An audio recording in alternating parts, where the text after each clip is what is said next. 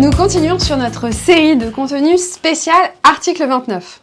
Après les 10 critères pour une stratégie climatique gagnante, on vous présente aujourd'hui comment quantifier les risques climatiques. L'article 29 de la loi énergie-climat demande aux institutions financières de faire une estimation quantitative de l'impact financier des principaux risques en matière environnementale, comprenant notamment l'impact sur la valorisation des portefeuilles.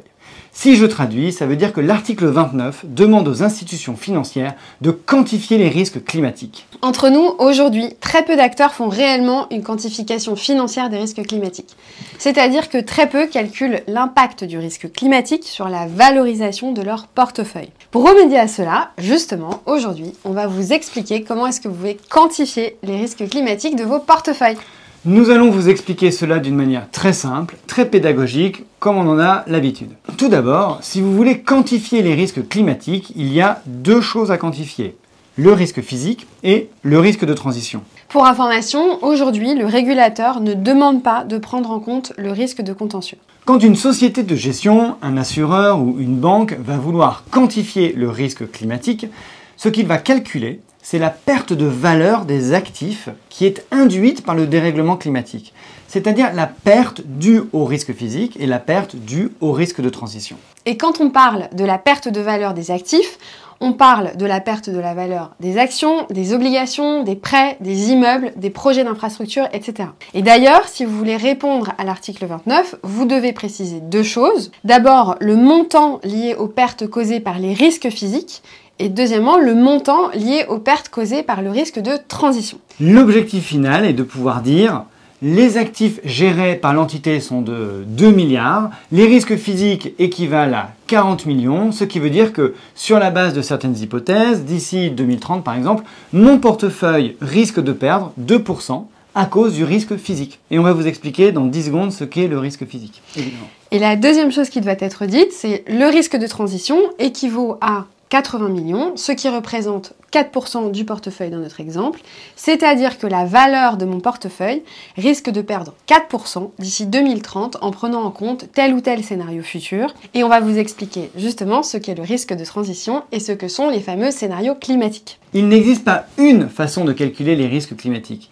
Il existe différentes méthodologies et dans ces méthodologies, il existe plusieurs modèles et dans les modèles, il existe différentes hypothèses. Le choix des hypothèses, du modèle et de la méthodologie est très important pour les assureurs et les banques à qui on va demander très prochainement d'augmenter leurs fonds propres en fonction de cette quantification des risques. Et plus le risque climatique des portefeuilles des banques et des assureurs est élevé, plus ils vont devoir avoir des fonds propres importants, ce qui automatiquement dégraderait leur rentabilité. Et par ricochet, hein, c'est aussi très important pour les sociétés de gestion car plus la quantification des risques climatiques de leurs fonds sera élevée, moins leur fonds sera attractif pour les investisseurs institutionnels. La prise en compte de cette quantification des risques est donc stratégique pour tous les acteurs financiers. Très stratégique. Et donc si vous avez des assureurs comme investisseurs, vous, vous leur envoyez tous les trimestres aujourd'hui le coût SCR de vos fonds. Demain, ce coût SCR va en plus intégrer les risques climatiques des fonds. Alors maintenant qu'on vous a expliqué en introduction pourquoi c'est un sujet important pour l'industrie, au-delà de l'obligation réglementaire de l'article 29, présentons comment on calcule les risques climatiques. Dans une première partie, nous allons nous concentrer sur la quantification des risques physiques. Et dans une deuxième partie, nous allons vous présenter comment est-ce qu'on quantifie des risques de transition. Commençons par le risque physique. Le risque physique fait référence aux dommages causés aux biens et aux personnes à la suite d'événements climatiques. Ces dommages sur les biens et les personnes vont se traduire par des pertes financières pour les entreprises. Et ce sont ces pertes financières qu'il faut essayer de quantifier dans un portefeuille d'investissement. Ayant en tête qu'il y a deux types d'événements sur les risques physiques. Les risques qui vont provenir du changement climatique sur le long terme, comme la montée des eaux, la dégradation des sols au fur et à mesure, la hausse de la température, on appelle cela les risques chroniques. Et le deuxième type de risque physique, ce sont les risques qui proviennent de phénomènes climatiques qui sont, eux, soudains et imprévisibles, comme par exemple les cyclones, les inondations, les incendies. Et on appelle ce type de risque les risques aigus. On suppose que l'intensité et la fréquence de ces risques vont augmenter dans le temps en raison du dérèglement climatique. Maintenant que l'on a défini ce qu'était le risque climatique physique, comment peut-on quantifier les pertes possibles des institutions financières par rapport à ces risques? Je vous propose que nous prenions un exemple très simple. Imaginez qu'une institution financière détienne 10% du capital d'une entreprise qui vaut 100 millions. Elle a donc une ligne de valorisation de 10 millions. Cette entreprise a comme actif un siège social et un site de production, une usine. Pour quantifier le risque physique, l'institution financière va essayer de déterminer quelle serait la perte de valeur de l'entreprise en fonction de différents scénarios climatiques. Première étape, il faut identifier les actifs. Ici, on exclut le siège social et on ne se concentre que sur le site de production, l'usine. Deuxième étape, il faut localiser et identifier les actifs. Donc, dans notre exemple, l'usine est dans le nord de la France, disons à Dunkerque.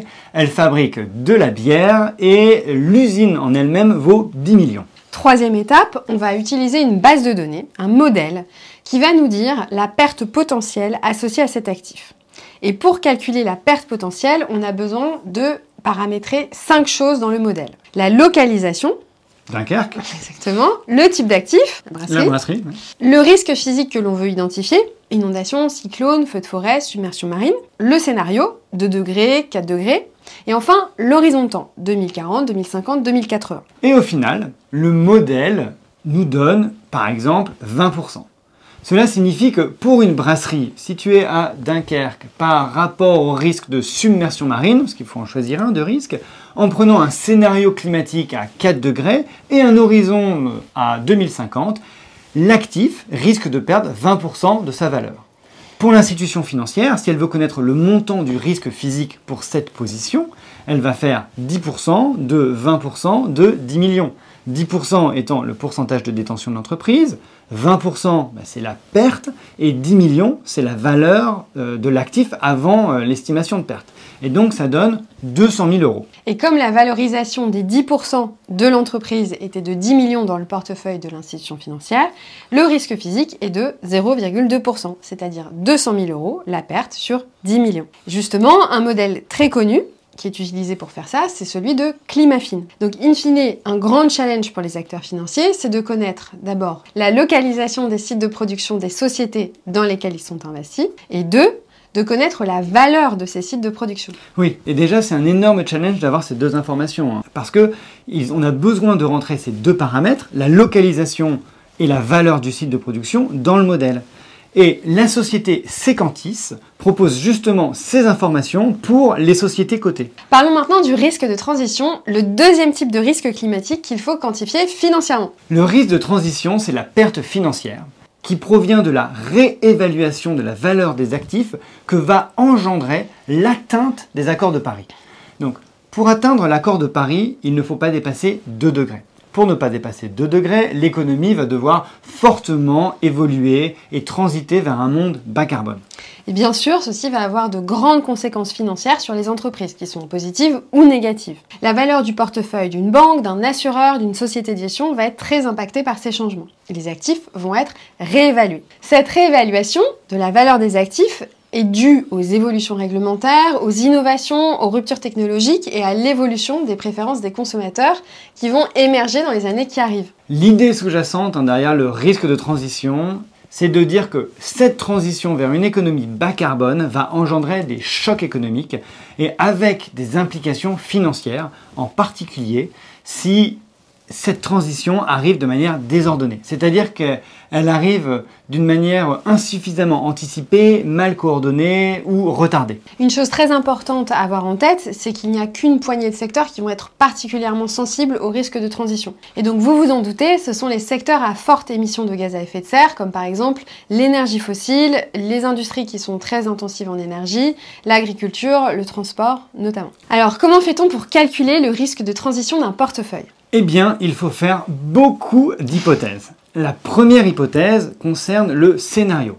Est-ce qu'on prend un scénario que l'on appelle ordonné, c'est-à-dire que les émissions de gaz à effet de serre de l'économie diminuent régulièrement, ou alors est-ce que l'on prend un scénario de transition désordonné? Notez que dans les deux cas, on reste bien dans un scénario à 2 degrés, mais dans le cas désordonné, tout est brutal, la diminution des émissions ne se fait pas progressivement et on coupe les industries carbonées en 2050. Dans le scénario ordonné, on diminue progressivement. Ensuite, la deuxième hypothèse, ce sont les modèles macroéconomiques, c'est-à-dire la traduction macroéconomique du modèle de transition climatique, ordonné ou désordonné. Donc avec des paramètres sur l'inflation, le PIB, les taux d'intérêt. Ça veut dire qu'on a besoin de connaître par exemple l'évolution du PIB pour ensuite déterminer les grandes tendances économiques dans lesquelles les entreprises vont évoluer dans les années à venir. La troisième hypothèse, celle-là elle est simple à comprendre, c'est l'horizon temporel 2040, 2050, 2100. Il faut évidemment un horizon pour connaître le, le risque. Et la quatrième hypothèse, c'est le pays. Ce sont les hypothèses de transition dans le pays. Elles sont différentes parce que les pays ont des mix énergétiques différents, ils ont pris des engagements climatiques différents et ils ont des niveaux de crédibilité associés à ces euh, trajectoires qui sont différents. Donc le risque de transition d'une entreprise située en France, dont le mix énergétique est nucléaire, est différent du risque de transition d'une entreprise qui est située en Pologne, dont le mix énergétique est très carboné. Et enfin, hein, évidemment, la cinquième hypothèse à prendre en compte pour calculer le risque de transition d'une entreprise, eh c'est de déterminer son secteur économique, le secteur économique de l'entreprise. Et là, on va décomposer les business lines des entreprises. C'est-à-dire que le risque de transition de Peugeot dans l'industrie automobile va dépendre du pourcentage de son chiffre d'affaires par catégorie de voiture, électrique ou pas. Par exemple, Peugeot a un risque de transition supérieur à celui de Tesla. Et pour vous donner une idée, d'après ce qu'on voit sur le marché, le risque de transition du CAC 40 dans un scénario ordonné à horizon 2030 est d'environ plus 1%. C'est-à-dire que la valeur du CAC 40 augmente si le scénario est ordonné. Et à contrario, le risque de transition est autour de moins 2% dans un scénario désordonné. Toujours à horizon 2030. Tout ça pour ça. Les banques et les assureurs qui veulent quantifier leur risque climatique, et en particulier le risque de transition, vont devoir passer par des prestataires qui ont développé des outils pour prendre tout cela en compte. Parce que développer tout ça en interne, c'est pratiquement impossible, en tout cas ça va prendre beaucoup de temps. Donc il faut un modèle, un prestataire de modèle, il faut un prestataire de data, et ensuite il faut des experts comme Anne-Sophie et moi. Pour la data sur les risques climatiques, d'ailleurs, nous, on aime bien Secantis. Ils ont développé Encore une fois. super plateforme, oui, encore une fois. Et ils sont vraiment spécialistes de la transparisation des portefeuilles et du calcul du coût SCR. Ça fait beaucoup d'atouts. On espère qu'après cette présentation, vous avez compris les grands enjeux de la quantification des risques. N'hésitez pas à nous contacter hein, si vous avez besoin de conseils ou alors de formation sur le sujet de la quantification des risques climatiques. Ouais, n'hésitez surtout pas à nous appeler pour qu'on en discute. Et n'hésitez pas à aller sur notre site internet moonshot.run pour avoir l'ensemble de nos offres. Et vous pouvez aussi vous abonner à notre newsletter en scannant ce QR code. Et surtout, n'oubliez pas, visez la Lune en gardant les pieds sur Terre. C'est ce que nous faisons tous les jours pour nos clients. À bientôt